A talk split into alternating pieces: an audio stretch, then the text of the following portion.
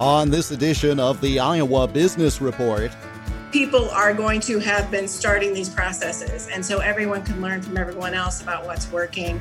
And so this was important when we first started planning it, and we think it's even more so now.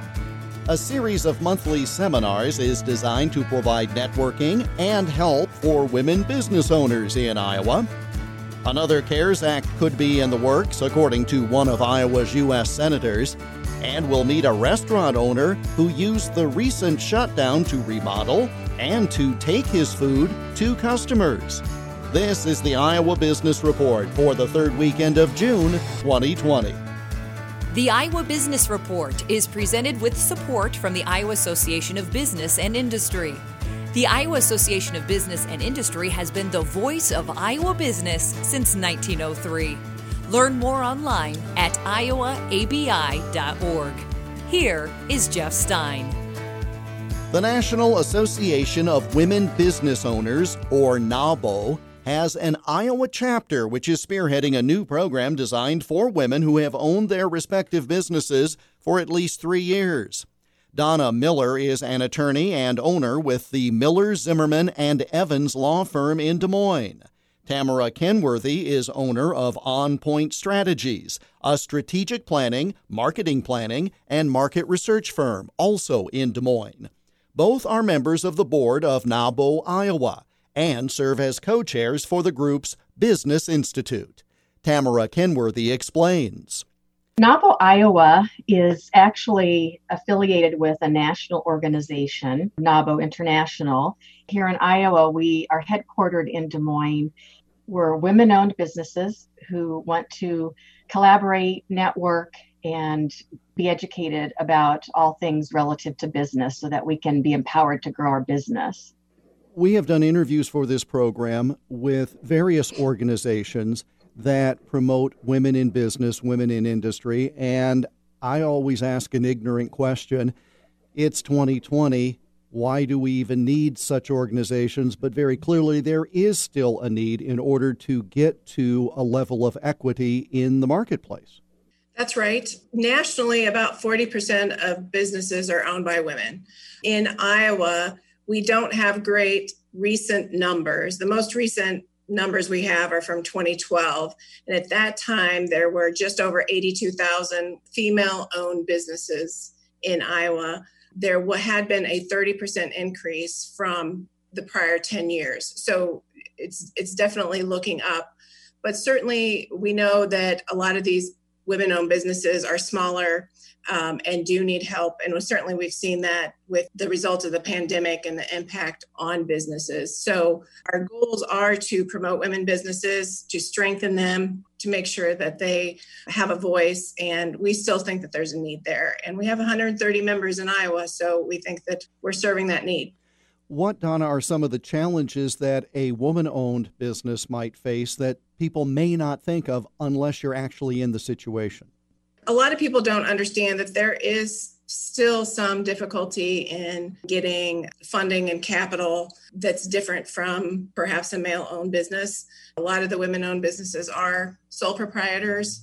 They have uh, some difficulty. Maybe they don't have the same banking relationships that, that um, larger organizations have. So those are the kinds of things that, that we talk about and try to, to help people navigate. And we, we do that a lot with partnerships with uh, several banks in the area uh, who are supportive of the organization. Tamara, in keeping with the idea of providing assistance, providing some sort of support, you have a new business institute that you're rolling out this summer. Talk about the need for that and what exactly is going to take place. We're so excited about the new Business Institute. We, uh, you know, studies show that there's what's called the missing middle, and what that means is is there's a lot of movement, a lot of resources and programming that are supporting startups, and then when you get to a certain higher level of of revenue, there's uh, easier to get funding, as Donna mentioned, and, and other um, resources. And what we're seeing, and this is nationally, but definitely here in Iowa, that there's there's not the level of resources or programming for those businesses who either are smaller with the number of employees they have or under a million dollars in revenue or even less. And our members are telling us that they're hungry for that network to be able to bond together. As a marketer, it's a lot, we talk about tribes. I think women business owners, we're a tribe and we want to bond together. And so our board really had the vision that we needed to, to be uh, proactive in providing a program for these business owners that fall in the missing middle. It can be an educational program, it's a networking program, but it's all about engagement together and being able to learn from each other. So we've actually kind of taken some leadership techniques and facilitation techniques, as well as kind of the masterminds mentality and, and methodology, and bringing it all in together into a customized program that we're creating so women can have a safe and open environment where they can talk about issues confidentially together. There's ample information about this, Donna, on the website, but remind us how long a period of time this is going to span and how one can learn more and also get information about registration. We will meet once a month for seven months. We're going to start in July and that'll run through January. NAWBOIowa.org is one place where you can get that information. Of course, our Facebook page has has the information. That also has contact information for Tamara and I if anyone has any particular questions. What kind of programming is going to be presented? Do you have a different topic every month? Are there individuals who are going to be facilitating on certain different issues? How's it going to play out? Exactly right. We are going to have different topics every month. We uh, have two facilitators, and our hope is to have to fill two cohorts so, what the plan is, is to have um, experts in the field talk about these topics, whether it's marketing, growth of your business, planning. And then what we're going to do, it, it's somewhat unique, is we're going to have business roundtables where we can benefit from the experts and the facilitator but also learn from one another and and foster that group atmosphere where we're helping each other with issues and our planning and growth so, Tamara, measuring success with such things is very difficult. I personally think that having networking opportunities, conferences, seminars, that kind of professional development is very important, but sometimes it's hard to quantify it. It's hard when I'm a facilitator to know where success is. So, when you're done in January with this first seven month institute, how do you measure success? That's a great question. In fact, our committee, our team, Don and I, with our facilitators, are actually working on all of that right now for metrics. And we've really broken it into two ways that we're going to measure the program. One is about the business, each participant's business and the growth that they experience. And we're working through what very specific metrics we'll have. Our tagline for our program is empowering business growth. And each individual is going to be able to customize their plan. There's going to be a foundational template of metrics. It might be increased revenues, it might be um, decreased expenses, it might be how many employees you want to grow to, things that um, are long term and short term. As Tamara said, we have been planning this for a while, but what we realize is that there's a real need now because a lot of businesses may be rethinking how they're doing business. And this is an excellent program to allow them to take a fresh look at their business, to learn from others about, you know, we're going to be far enough into post COVID, hopefully, that people are going to have been starting these processes. And so everyone can learn from everyone else about what's working. And so this was important when we first started planning it, and we think it's even more so now. We want to develop partners uh, in collaboration with this program. So if there are organizations or businesses who really have a passion for supporting women owned businesses, we're, we're looking for those organizations to partner with us and they would get exposure to uh, an array of business owners. So that's that's another opportunity that's out there as we grow this program. Tamara Kenworthy of On Point Strategies and attorney Donna Miller of Miller Zimmerman and Evans Law Firm. They serve as co chairs for the NAWBO Iowa Business Institute. There's much more to this conversation, and you can hear it as an IBR Extra podcast. More information about the group is available online at nawboiowa.org. That's N A W B O iowa.org. And again, the registration deadline is June 30th. Still to come, the chance of another CARES Act coming from D.C., and one restaurant story of making it alone before and after COVID 19. You're listening to the Iowa Business Report. Iowa's manufacturers have shown pride and commitment during the COVID 19 pandemic. I'm Mike Ralston of the Iowa Association of Business and Industry. Whether retooling their plants to make face shields, masks, and other needed supplies, or providing pay and benefits for workers during a slow economic time, these businesses are the foundation of our recovery. Learn more at iowaabi.org.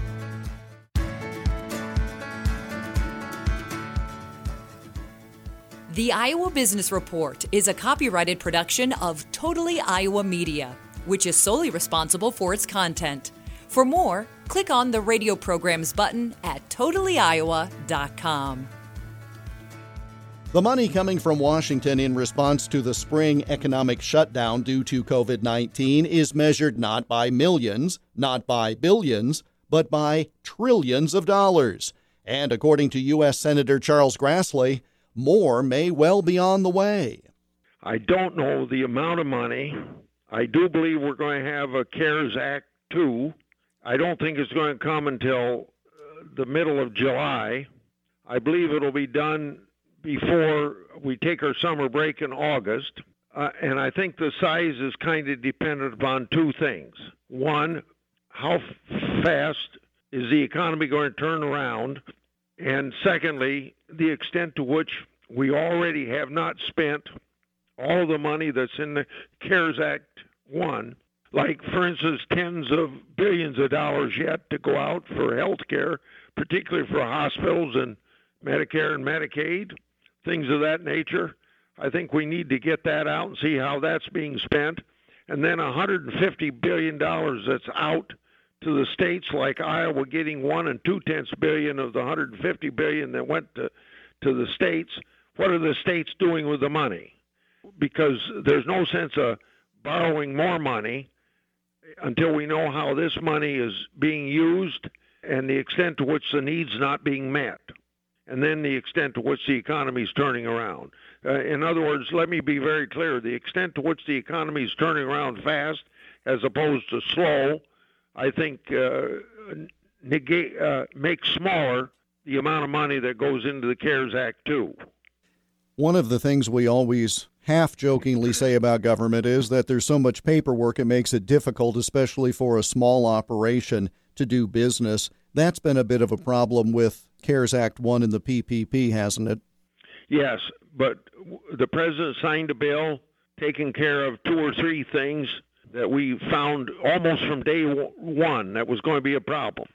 One, that you had to have the people on your payroll by June the 4th, the same people you would have otherwise laid off, because we wanted to prevent layoffs. That was too short of a period of time, so we extended it for another 24 weeks and then the rule that you had to spend at least 75% of your forgivable loan on salaries.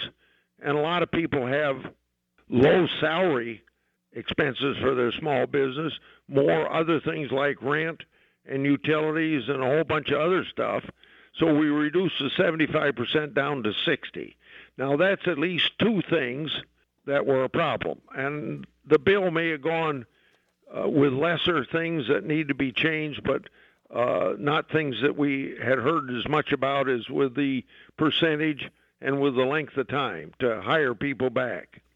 I spoke with U.S. Senator Charles Grassley by phone this past Monday afternoon. Coming up, one restaurant took the phrase takeout quite differently this spring. You're listening to the Iowa Business Report. The Iowa Business Report is presented with support from the Iowa Association of Business and Industry, helping develop the next generation of business leaders through Leadership Iowa and Leadership Iowa University. To learn more, go to iowaabi.org. In this week's business profile, we meet Matt Lemos owner of the East Bremer Diner restaurant in downtown Waverly in northeast Iowa. The restaurant was founded by Don and Sue Landau in 2001. Don Landau owned a number of restaurants in the area over time, including two others with the diner format in Waterloo, as well as Brown Bottle restaurants in the Cedar Valley. Matt Lemos is a native of the area and worked at the East Bremer Diner while in college. After spending some time working in the hospitality industry in Las Vegas, he returned to Iowa to start a family and became manager of the Waverly restaurant. When it was time for the Landaus to retire, Lemos became the owner. Running a business, a small business like the one we have, it has to be a lifestyle. The one thing I tell everyone is the whole work-life balance. When you own a own a restaurant like we do, the idea of a work-life balance being a nine to five and then your weekends, that's just not how it works maybe my time with my family is on Tuesday and on Thursday. And that's my weekend. And you just have to know that going into it. And for me, I am a huge fan of inconsistency. Now, I want consistency with my food and everything else, but with my schedule, I thrive off some inconsistency. And if I get into a pattern, that's not my that's not my forte. And the other thing about our industry is that there's so few industries where you have so many people you come in contact with from such a diverse range than you do in an industry like ours. Obviously, you go into a city like Vegas and it's even more diverse. But for Waverly, where we wanted to raise our family, the industry really plays well into what I enjoy doing. And that's continually having to figure things out. That's the other thing about the restaurant business. I mean, there's got to be something almost a little wrong with you to want that. And we joke about that all the time, my managers and I, because regardless of what you have set up to run the business and precautions you put in place, it is going to go to snot on a Friday night at 6:30 when the basketball game let out and you had three teams show up and you didn't know there was a you know it's just you just kind of know and then you always have backup plans. And the coolest part about it is watching a group of people who may have never known each other otherwise figure out how to make this thing work. And that group of people being our staff. You know, once you get the right leaders in place, the rest of the staff just sees that. One of the biggest things we've done at the diner, and this is my favorite part about owning it, is we have a goal wall in the hallway. So everyone that works for us is required to have some sort of goal. It could be a diner goal, a personal goal, whatever and they're supposed to write it down. The reason being, you're four times more likely to actually do something instead of just saying it once you see it written down. And what I love to remind them is that our community walks by that wall. Tens of thousands of people a year walk by that wall. They see it, they read it. They might not know whose goals are whose, but their their goal has been read by somebody and it's neat to see that process inside of them it's a lot different than writing it down on a sheet of paper so there's been some neat things we've accomplished during the shutdown, Lemos took the opportunity to do a bit of remodeling, including replacing the facade that had been on the front of the building since it was a hardware store generations ago. A new logo, a new menu, and a new way of reaching customers who could not come to the restaurant for dinner we knew that we were going to lose a lot of the small town business that we had. We actually sat down with the managers and we said to them, we go, here's the thing. Everything we're about to do is off book. We're going to make a lot of mistakes along the way. So there were some ideas that we'll probably never talk about because they were just that bad.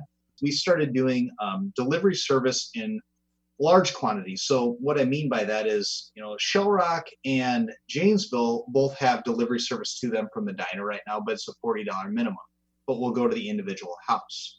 Then we deliver in Waverly. Well, especially with COVID 19, the staffing didn't allow us to just open up delivery to Denver or to Tripoli or to Readlyn. Instead, what we did is we, we told those towns, hey, we're going to take orders from you between 9 a.m. and 2 p.m., and we're going to do a large drop at 5 o'clock. So in Denver, we met, you know, 10 to 15 people in the Denver high school parking lot then we handed out food to them. We just had everything separately bagged. We had their tickets ready to go. We had three of us out there doing a different piece of it. And, you know, 10 minutes later, we were driving back to Waverly.